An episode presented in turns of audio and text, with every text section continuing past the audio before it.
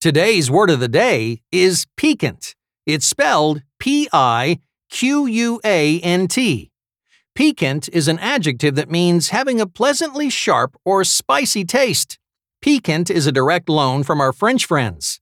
The word piquer means stinging or prickling. When the word shifted into English, its meaning shifted along with it.